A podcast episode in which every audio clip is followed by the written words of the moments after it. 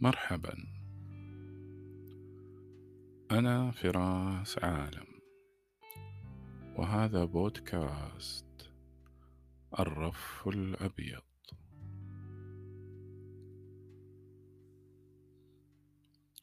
قصتنا اليوم من إيطاليا. ولكنها ليست إيطاليا الجميلة التي تعرفونها الآن. ليست بلاد التاريخ والمتاحف والحدائق الغناء. إنها إيطاليا ما بعد الحرب العالمية الثانية حيث الفقر والبطالة والكساد هم سادة المشهد. وسط بحر المتعطلين الباحثين عن عمل يحصل بطلنا على وظيفة واعدة تتكفل بإخراجه من مستنقع العوز الذي بدأ يغرق فيه. وشرط الوظيفة يتطلب أن يمتلك الموظف دراجة خاصة به كي يتمكن من التنقل وأداء الأعمال المكلف بها. لكن الرجل لديه مشكلة في توفير الدراجة لأنه رهنها مقابل المال. وعندما يتشدد صاحب العمل في شرط توفر الدراجة ويخبره صراحة لا دراجة إذا لا وظيفة. عندها يذعن الشاب ويؤكد له أنه سيتواجد غدا في مقر العمل بصحبة الدراجة. يعود إلى بيته يشكو همه لزوجته. تفكر الزوجة قليلا ثم تدخل إلى غرفة نومهما المتواضعة وتجمع أغطية السرير وتقوم بطيها وتتجه إلى محل الرهن وتقوم برهن أغطية السرير التي ينامون عليها كل ليلة مقابل فك رهن الدراجة.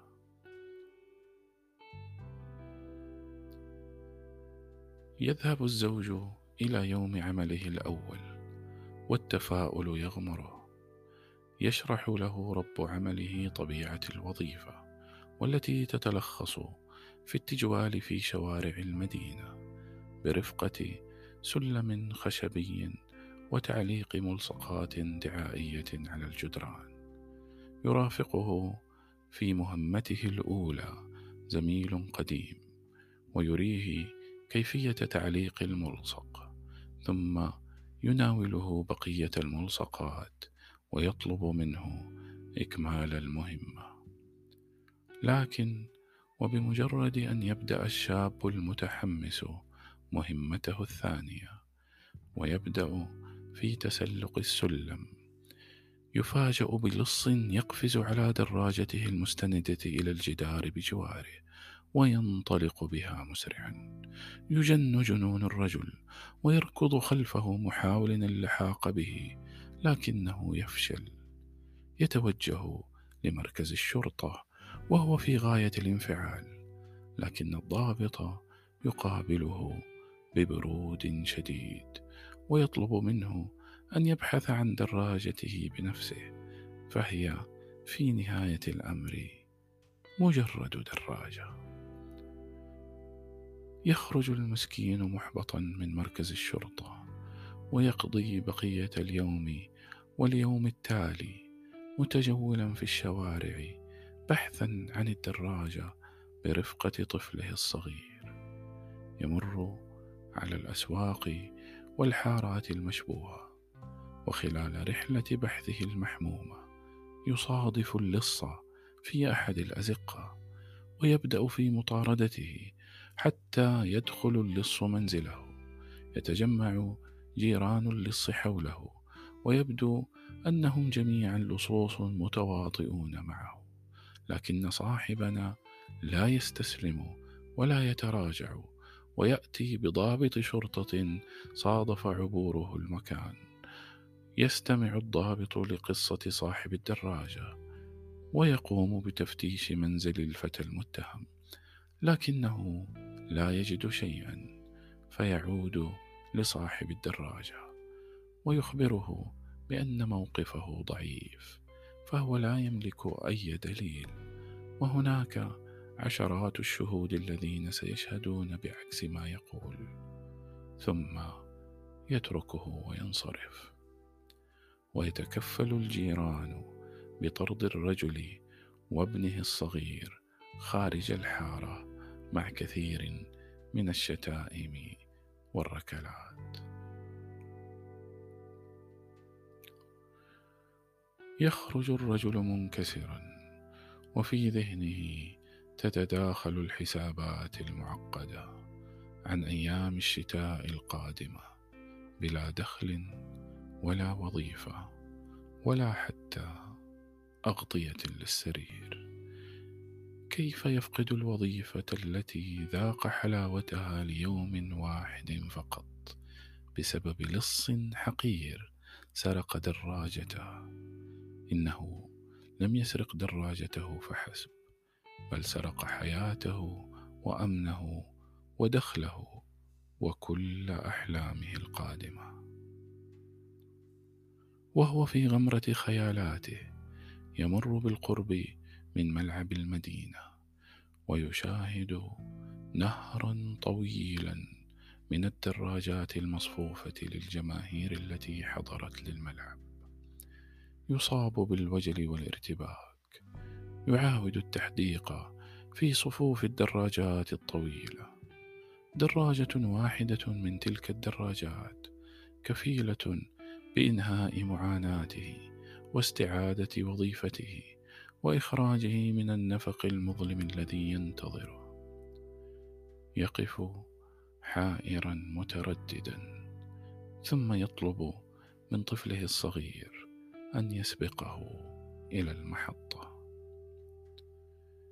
يتسلل إلى دراجة تركت بجوار الجدار ويركبها سريعا لكن لسوء حظه بمجرد أن يتحرك بها ينتبه صاحبها الواقف بقربها ويبدأ في الصراخ. لص لص سرق الدراجة وينطلق خلفه عدد كبير من المارة حتى يسقطوه عن الدراجة ويقبضون عليه ويقتادونه إلى مركز الشرطة ليكون متهما هذه المرة. لكن صاحب الدراجة يشاهد ابن الرجل وهو يلحق به وسط الجموع فيرق قلبه ويطلق سراحه قبل الذهاب إلى الشرطة. تتفرق الحشود عن الرجل الكثير الذي أضحى لصا وابنه الباكي إلى جواره. تبتعد الصورة شيئا فشيئا. لتبتلعهما المدينة في جوفها ويواجهان مصيرها المجهول بلا رحمة. تلك كانت قصة الفيلم الإيطالي سارق الدراجة والذي يعتبره كثير من النقاد أحد أعظم الأفلام في تاريخ السينما العالمية. والذي رغم عمره الذي جاوز السبعين عاما إلا أنه لا زال يحكي قصة واقعنا اليوم وكيف يمكن للرأسمالية والطبقية البغيضة أن تلتهم الضعفاء وتكسر أحلامهم وتحولهم لكائنات مهمشة وقابلة للتحول إلى الضفة الأخرى ضد القانون رغما عنهم.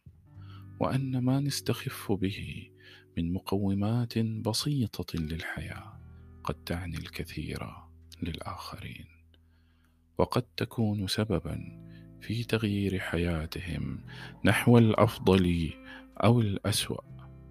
فالدراجة التي في الفيلم لها ما يقابلها في تنويعات كثيرة قد تكون في توفير حذاء وزي للمدرسة. أو وسيلة مواصلات للجامعة أو تيسير عقبة بيروقراطية في طريق وظيفة أو معاملة متعثرة.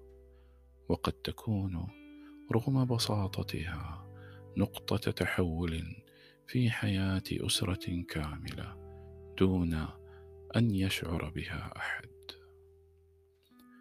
لذلك يا صديقي أبق عينيك وقلبك مفتوحين على الدوام.